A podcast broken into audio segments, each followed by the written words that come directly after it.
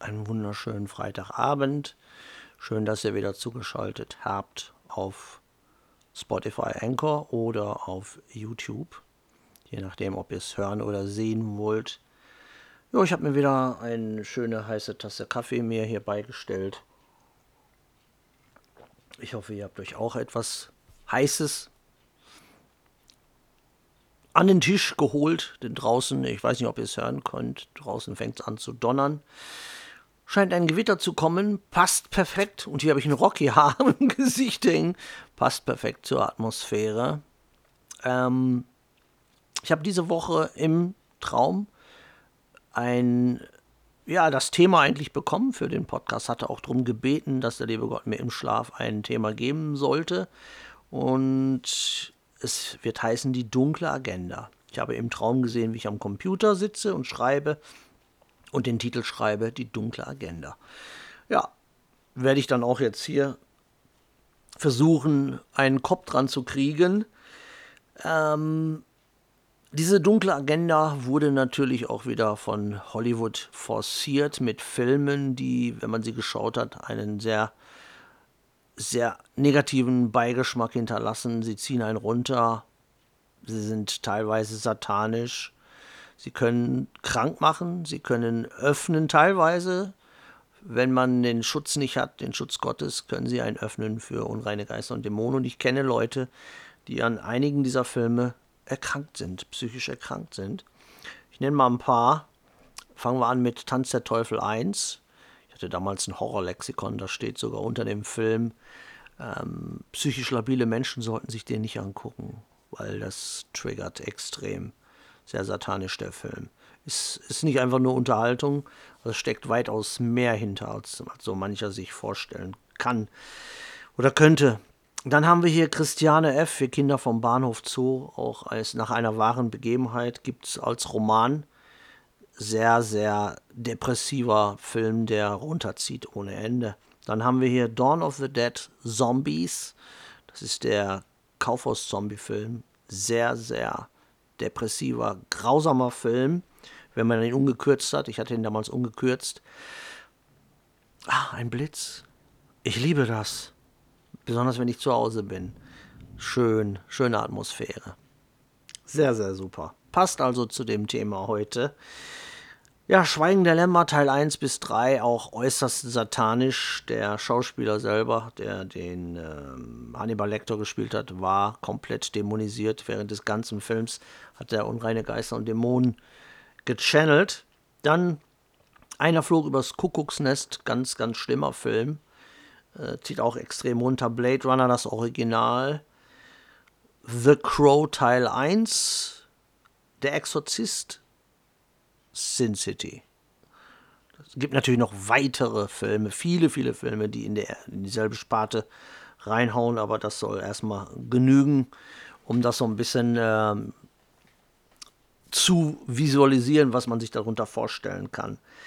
Wenn man selber Empath ist, so wie ich früher auch depressiv war, dann hat man so ein spezielles Gefühl, ein Gespür für bestimmte Filme, auch für Musik, aber auch für Menschen. Also die Art, wie sie sprechen. Also ich zum Beispiel bin sehr guter Beobachter. An der, an der Art, wie jemand spricht, kann man, kann man viel rauslesen. Auch an ihre Augen, ganz viel kann man an den Augen der Menschen sehen und erkennen.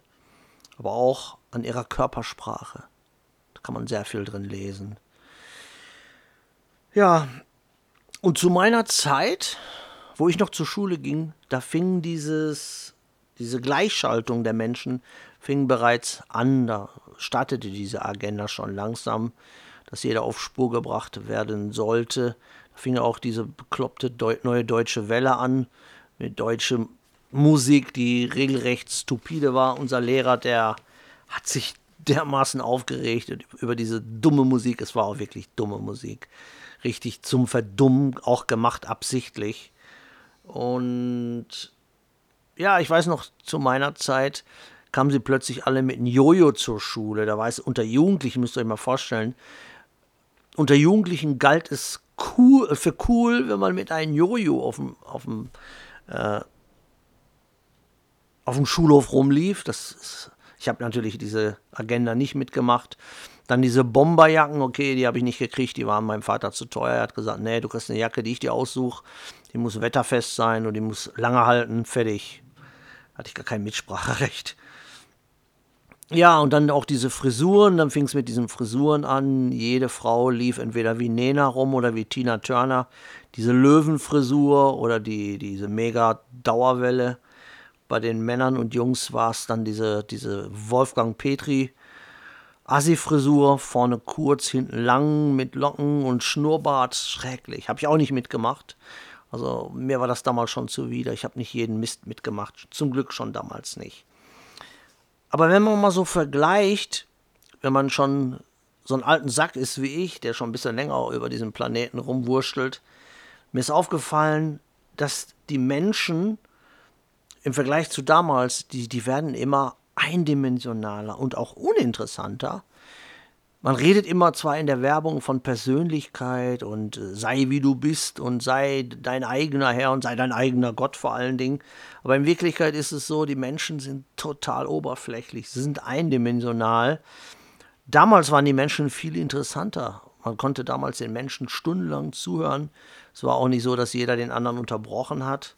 Es ist eine ganz andere Zeit gewesen. Obwohl so lange ist es noch nicht her ich fand schon immer Menschen mit einer, mit einer Geschichte sehr interessant. Fakes hingegen, also Menschen mit einer Geschichte, Menschen mit einer Persönlichkeit, Menschen, die sich nicht verstellen, sondern wo man sieht, aha, man sieht zwar Spuren in ihrem Gesicht, also das Leben hat Spuren auf ihrem Gesicht hinterlassen, sagt man auch. Und heute sieht man halt nur noch Fakes, jeder versucht irgendwas darzustellen, was er eigentlich gar nicht ist.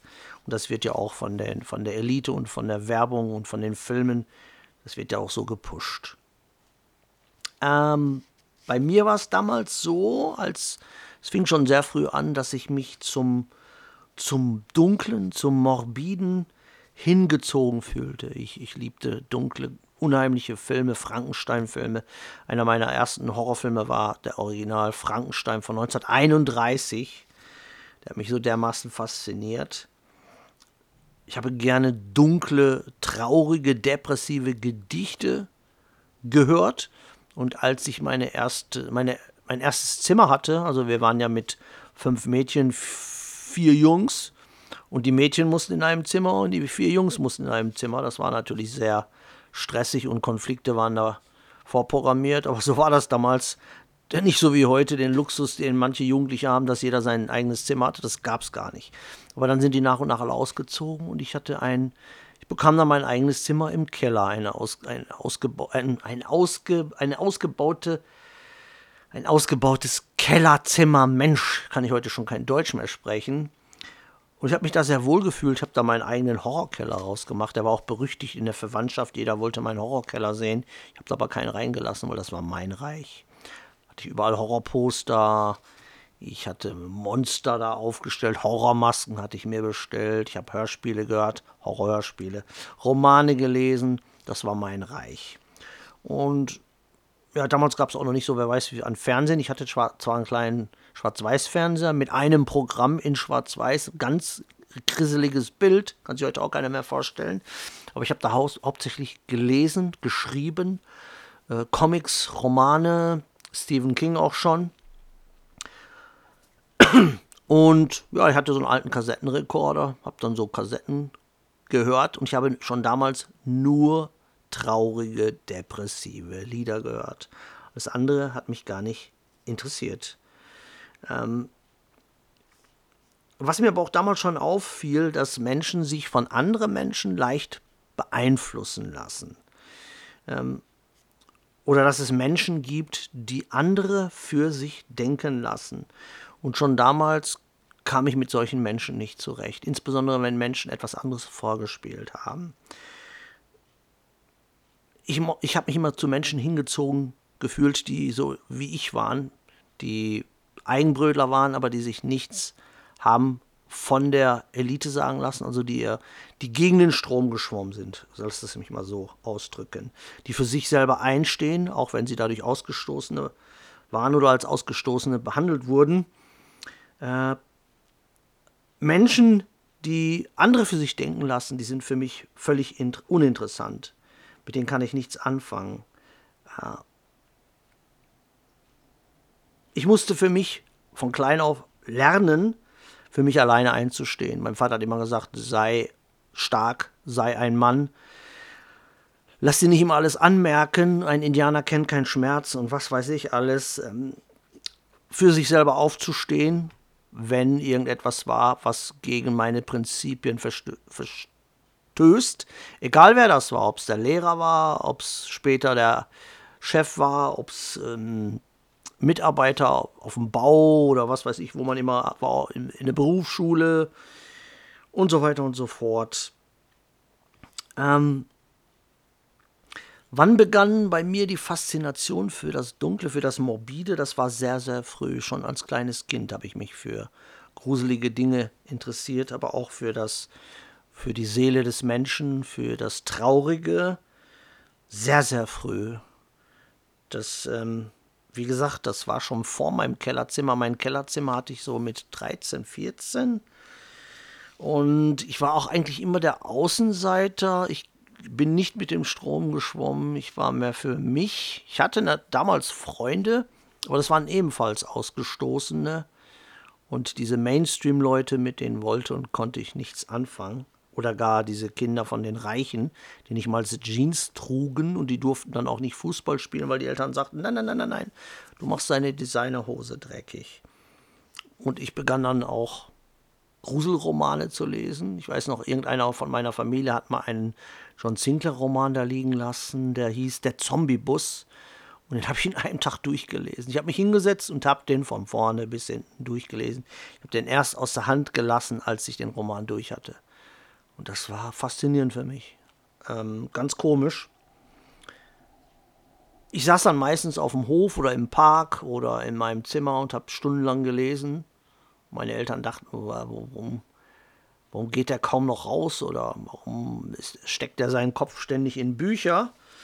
Ähm, ja, und ich äh, war auch selber ein, also muss ich sagen, ein komischer Kauz als meine Schwester Mädchen immer anschleppte und es hieß, ja, willst du mit der gehen, willst du mit der gehen? Da war mal ein Mädchen, was mich so genervt hat, die unbedingt mit mir gehen wollte. Ich wollte eigentlich damals, okay, ich habe mich für Mädchen interessiert, aber das war ein Mädchen, was so wie so ein Bengel war und ich wollte mit ihr nichts zu tun haben und sie hat, sie hat mich irgendwie getriggert und sie ging immer meine Schwester besuchen aus, auf unserem Hof und ich hatte damals schon diese Horrormasken mit meinem besten Freund. Und die hat an einem Tag mich so genervt, dieses Mädchen, dass ich gesagt habe, wenn die nach Hause geht, äh, Michael hieß der beste Freund, dann verstecken wir uns hier vorne im Gebüsch. Und dann haben wir, die kam, wollte nach Hause gehen und dann sind wir aus dem Gebüsch gesprungen.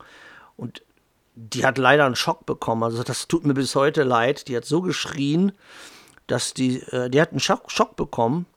Und ja, ich habe mich dann auch natürlich bei ihr entschuldigt ich weiß gar nicht, was mit ihr geworden ist.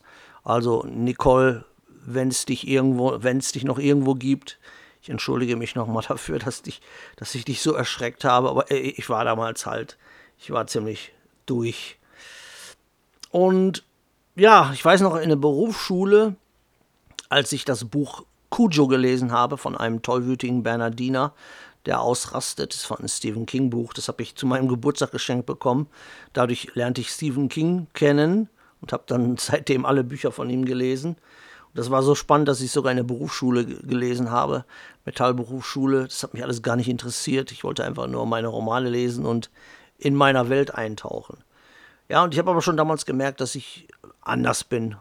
Also Leute, da waren auch Leute, die ihre Bücher oder ihre Bravo gelesen haben und wenn der Lehrer dann gesagt hat, gib mal deine Bravo her, ja, dann haben die brav dem die, die Bravo gegeben. Und ich wurde dann irgendwann mal dabei erwischt, wie ich Cujo gelesen habe. Und der Dozent sagte dann, ja, Konrad, gib mal dein Buch her. Und ich habe gesagt, hm, nee, mache ich nicht. Das Buch bleibt genau da, wo es ist. Der wollte dann auch mit mir rumdiskutieren, wurde auch ein bisschen frech. Und ich war damals so drauf, ich hätte mich auf eine Schlägerei mit dem eingelassen, aber der hätte nicht mein Buch bekommen. Da war ich da war ich in the zone, kann man sagen. Also ich habe ihm das Buch nicht gegeben. ja, und ich habe dann, wenn ich Filme geguckt habe, ich liebte Filme, ja, Horrorfilme, wie gesagt, oder wenn es Liebesfilme waren, liebte ich nur Filme ohne Happy End. Ich hasste, ich hasste Happy Ends. Weil ich, ich weiß nicht, ob ich einen Impuls hatte, schon damals, dass mein Leben ohne Happy End immer war. Okay, es ist noch nicht zu Ende. Wenn ich irgendwann mit Jesus bin, dann hat es ja ein Happy End. Ne? Äh,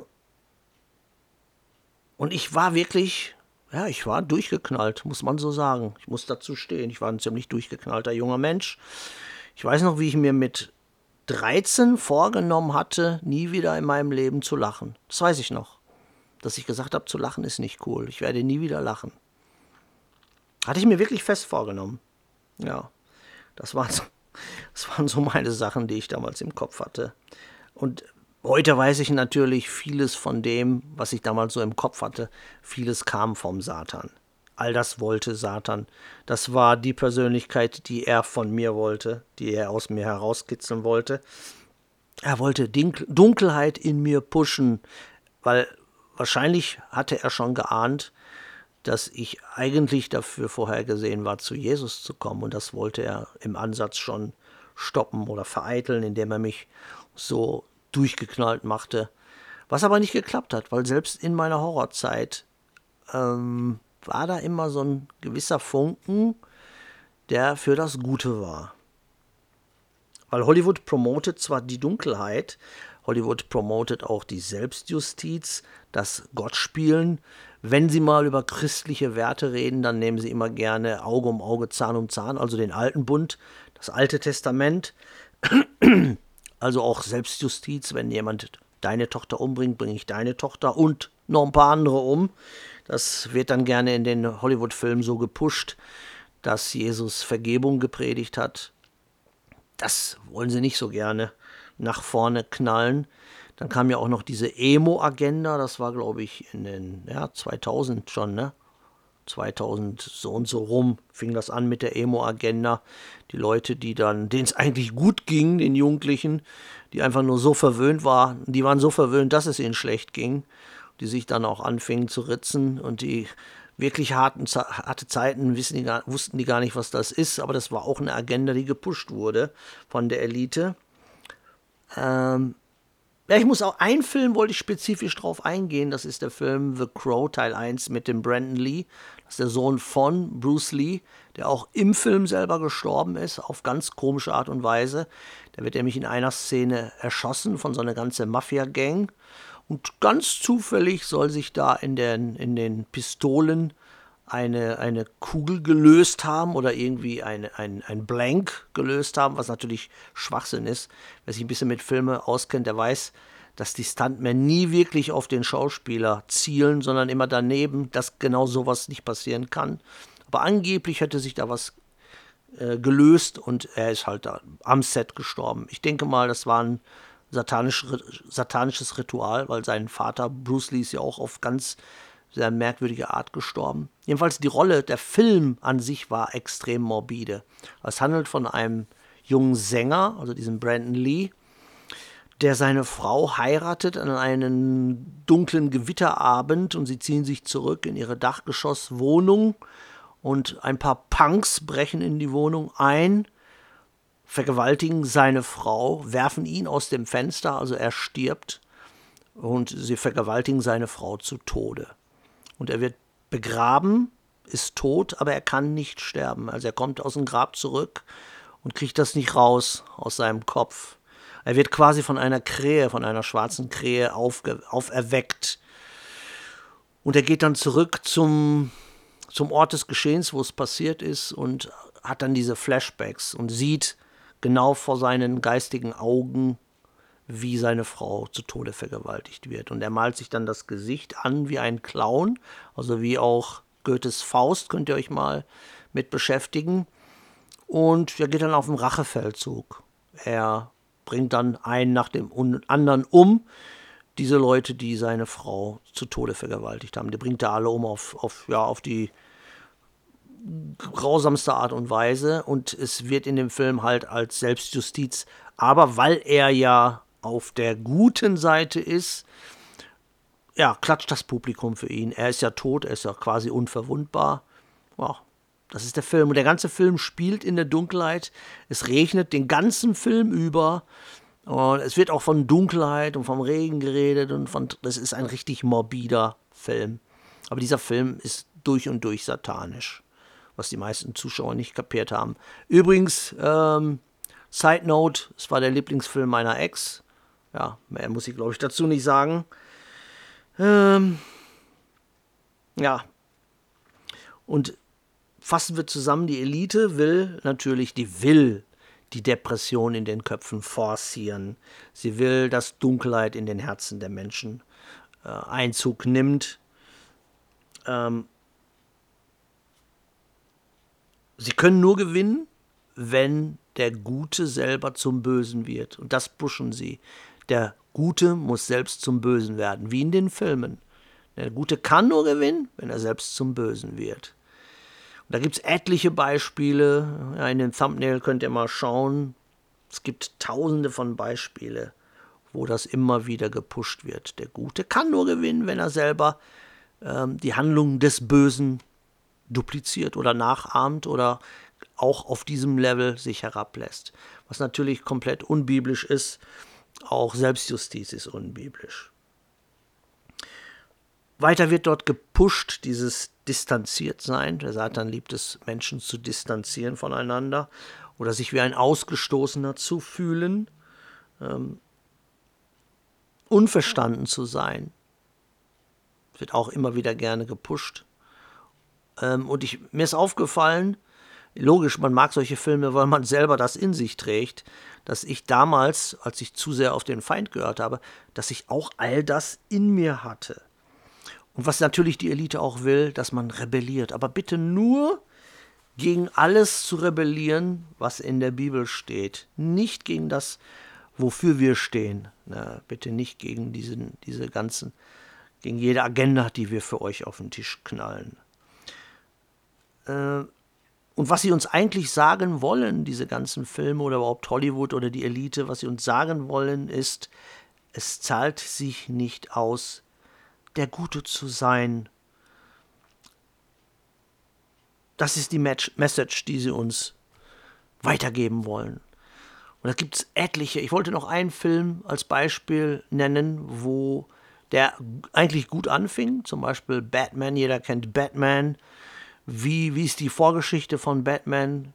Batman ist natürlich ist eigentlich ein, ein Mann, der schizophren ist. Er ist erst als er, als er reicher Playboy und abends zieht er sein Outfit an und wird zum Verbrecherjäger. Outfit einer Fledermaus sieht eigentlich aber mehr aus wie so ein dunkler Teufel. Kein Zufall. Und wie ist die Vorgeschichte von Batman, der Bruce Wayne ist? Als kleines Kind kommt er mit, sein, aus, mit seinen Eltern aus dem Kino, hat sich einen Film angeschaut. Sie müssen nach Hause gehen durch eine dunkle Gasse und ein Verbrecher kommt und raubt seine Eltern aus und erschießt beide Eltern. Und der kleine Bruce Wayne muss dabei zusehen, wie ein Verbrecher seine beiden Eltern tötet. Und das triggert ihn, dass er irgendwann dieses Outfit sich zurecht macht und seitdem gegen das Böse kämpft. War in Anfangszeiten auch noch recht gut in den Comics, weil er selber nicht mit, mit Pistolen gekämpft hat. Er hat auch keine Pistole in der Hand genommen und er hat auch die Verbrecher nicht getötet, sondern nur kampfunfähig gemacht und dann am Gesetz übergeben, also an die Polizei übergeben. Das wurde natürlich alles ganz anders, wo dann die ersten Filme kamen. Da wurde dann eine ganz andere Platte aufgelegt, nämlich dass der die Leute rigoros fertig gemacht hat. Einen, dem einen wurde eine Handgranate am Gürtel festgemacht, pff, der explodiert. Er hat die kalt gemacht, er hat die von den Dächern geschmissen und so weiter. Also, wo man dann auch denkt, wer ist denn hier eigentlich der Gute? Und das ist immer dasselbe Prinzip, das habe ich letztens schon der lieben Silvia erklärt. Es ist eigentlich ein Trick, es ist auch wieder diese Acht. Es ist das äh, Hegelsche Prinzip. Du nimmst jemand, der augenscheinlich gut ist, also mit dem du dich identifizieren kannst, der aber in Wirklichkeit auch böse ist, und der kämpft dann gegen das Böse. Also wie Jesus gesagt hat, das Böse ist, ist in Wirklichkeit ja nicht uneins, sondern das Böse hält zusammen. Aber in dem Film ist es umgekehrt. Das Publikum merkt es aber nicht, die Christen merken es auch nicht. Also ein Böser kämpft gegen den Bösen und das Publikum muss sich für eine Seite entscheiden, wie zum Beispiel im Film Freddy vs. Jason. Freddy ist ein Kinderschänder, der Jugendliche umbringt durch die Träume. Er kann euch nur umbringen, wenn ihr Angst habt. Je mehr Angst ihr habt, desto schneller kann er euch töten. Ähm, er war ein Kinderschänder. Sie haben ihn dann irgendwann, die Eltern haben ihn in so ein Haus gejagt, haben ihn verbrannt. Er kam aber wieder als Monster, als verbranntes Monster, als Satan. Er ist eigentlich die Personifizierung des Satans. Und Jason, seine Geschichte ist auch einfach erklärt. Er ist eigentlich selber ein Opfer, ein mongoloides Kind. Die Jugendlichen sollten auf ihn aufpassen, haben nicht auf ihn aufgepasst, haben gekifft, haben rumgehurt. Er ist im Wasser gefallen und ersoffen. Er kam wieder und hat die, alle Jugendlichen umgebracht. Die kiffen, rumhuren, saufen. Das heißt, wir haben zwei Mörder. Ja, jetzt musste man sich für einen entscheiden. Wer ist böser? Freddy ist böser, weil er ist ein Kinderschänder. Er hat keine Motivation, die Kinder umzubringen. Jason schon, weil sie haben nicht auf ihn aufgepasst. Trotzdem ist er ein Mörder, er ist ein Monster. Das heißt, das Böse kämpft gegen das Böse. Ich kann mich daran erinnern, 2003, Freddy vs. Jason. Ich habe natürlich zu Jason gehalten, habe damals aber noch nicht das Prinzip kapiert, dass da das Böse gegen das Böse kämpft. Also es ist quasi ein Showkampf, es ist ein Fake-Kampf, weil es gibt nur einen Gewinner am Ende und das ist immer Satan. Und der Zuschauer ist der Verlierer, weil man hat am Tisch Satans gesessen, 90 Minuten lang. Und das ist die Agenda, da muss man aufpassen, man muss einfach aufpassen. Auch das gehört zur Aufgabe eines Christen, zu schauen, worauf lasse ich mich da ein. Und das ist nicht nur im Film der Fall. Oder wenn wir, wenn wir eine Serie gucken, wenn wir Werbung gucken, wenn ihr euch YouTubes Video, YouTube, YouTube-Videos anschaut, sondern, wo wir bei meinem Lieblingsthema wieder sind, wenn ihr in Kirchen und in Gemeinden geht. Da müsst ihr gucken, ist das, was mir da erzählt wird, was der Pfarrer oder der Gemeindevorsteher mir da vorne erzählt, oder die Lieder, die dort gespielt werden, oder die Gebete, die dort mir ans Herz gelegt werden. Ist das wirklich von Gott? Ist das wirklich, geht das wirklich einher mit dem, was die Bibel sagt? Oder ist es falsch? Ist es eigentlich eine Spiegelung vom Teufel?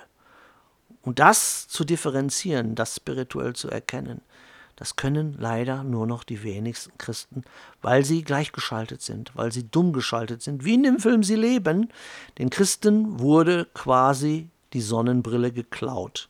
Was war diese Sonnenbrille? Das ist der Heilige Geist. Also der Film Sie leben ähm, wechselt die Sonnenbrille mit dem Heiligen Geist aus, mit Erkenntnis, mit dem spirituellen Sehen. Dann wisst ihr, was wirklich gemeint ist. Im Film wurde es halt dargestellt durch eine spezielle Sonnenbrille. Aber jeder, ich weiß nicht, ob es jeder weiß, also ich weiß es, wofür diese Sonnenbrille wirklich steht. Und der Wrestler Roddy Piper, der diesen Herrn da spielt, der findet diese Sonnenbrille und denkt, hm, da haben die so ein Terz drum gemacht um diese Sonnenbrille, setzt sie auf und sieht plötzlich, was wirklich in der Welt los ist. Er sieht, was die Dämonen, was das Reich Satans aus dieser Welt gemacht hat.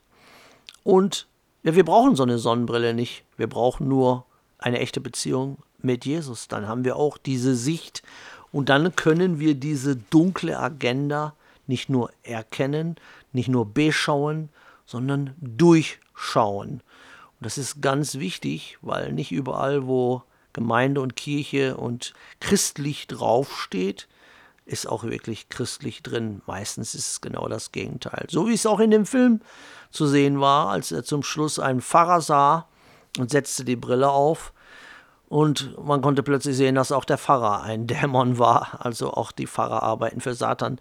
Das ist nicht, ja, das ist keine Unterhaltung, das ist einfach die Wahrheit. Das wussten die damals schon, die diesen Film gemacht haben. John Carpenter hat den Film gemacht. Er wusste auch mehr, als er vorgab. Also der Hauptdarsteller Roddy Piper, der ist übrigens genauso gestorben wie der Charakter in dem Roman. Es ist ja auch eigentlich wieder nach einem Roman, auch wieder ganz komisch. Und er sagte, das war kein Film, das war eine Dokumentation, die wir da gedreht haben. Und er hat da ein bisschen zu laut geplappert auf Twitter und ja, kurz danach, da war er dann auf einmal plötzlich tot. So kann es gehen, wenn man unvorsichtig ist. Ja, deswegen, ich kann es euch nur ans Herz legen, vorsichtig sein und die Blicke schärfen. Und wie, wie kann man seinen Blick schärfen, indem man die Beziehung zu Jesus immer mehr intensiviert, je mehr man sich auf seinen Glauben fokussiert und es wirklich will. Der liebe Dax sagt immer, wenn Leute sagen, wie, wie kann ich denn so schnell wie möglich meinen Glauben stärken oder wie kriege ich Erkenntnisse, wie kriege ich Geistesgaben, wie, wie, wie komme ich dahin, wo ich hin will. Und äh, der liebe Doug sagt immer, je schneller du bereit bist, wenn Jesus da steht, je schneller du bereit bist, ihm in die Arme zu springen und einen Kuss auf die Backe zu schmatzen und alles hinter dich zu lassen. Ne? Weil wenn Jesus da steht, dann sagst du auch nicht, ach, Jesus steht da, ich muss mal gucken, wo ist mein Handy, da ist mein Kuli, äh, was muss ich noch mitnehmen? Mein Rucksack. Meine Mundharmonika muss ich noch mitnehmen. Und das machen wir ja dann nicht. Wenn da wirklich Jesus stehen würde, dann springe ich da so hin, wie ich bin. Dann interessiert mich nicht mein Geld und mein Schrank und mein Kaffee und mein Kissen hinten oder mein Computer oder mein Notebook. Das ist dann völlig irrelevant. Hin zu Jesus, im Arm nehmen und einen Kuss auf die Wange. Genau so sollte es sein. Ähm, also halten wir nochmal fest. Sie wollen uns sagen, es zählt sich nicht aus, es zahlt sich nicht aus, der Gute zu sein. Viele Christen meinen das auch, die sind verbittert geworden, auch hier durch die Corinna-Zeit. Sie meinen, es zahlt sich ja gar nicht mehr aus, der Gute zu sein, weil immer gewinnen die Bösen. Stimmt aber nicht, es scheint nur so zu sein. Das ist ein Trugschluss. Aber was sie wirklich wollen, was das Böse wirklich will, ist unser Licht. Wer, Jesus hat es ja gesagt, ihr seid das Salz der Erde, ihr seid das Licht dieser Welt. Und das möchte der Satan nicht, weil der Satan will Dunkelheit. Seine Zeit läuft ab und dies ist momentan noch sein Planet, es ist seine Welt und was will er? Er will Dunkelheit, er will Bösartigkeit. Und jeder Christ, jeder echte Christ ist sein persönlicher Feind. Die Elite und der Feind will das Licht in euch auslöschen, zerstören.